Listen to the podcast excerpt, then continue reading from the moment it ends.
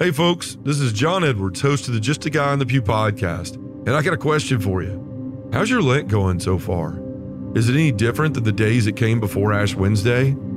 If not, then maybe it's time to slow down. Look, I know how crazy busy life can be. I'm a father of three with a wife that works full time who's also in grad school, and I run two ministries on top of trying to be the husband and father I'm called to be, the husband and father I want to be.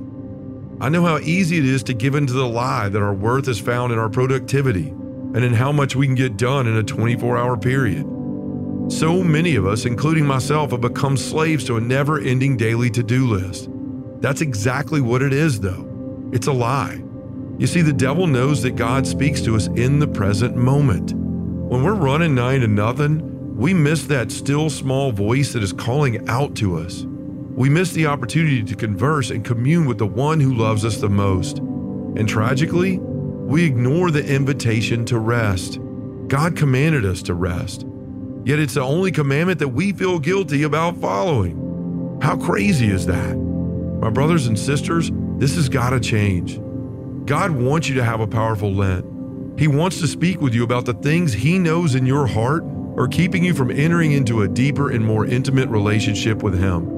Your Father wants to set you free from the things of the world that are holding you bound. But the only way He can do that is if you agree to slow down and rest in Him. Start today, now, in this moment. I promise if you do, this Lent will be more than something else on your to do list. We encourage you to schedule a specific time in your day for silence. Whatever you need to do, wherever you need to go, to give space to listen for the Lord.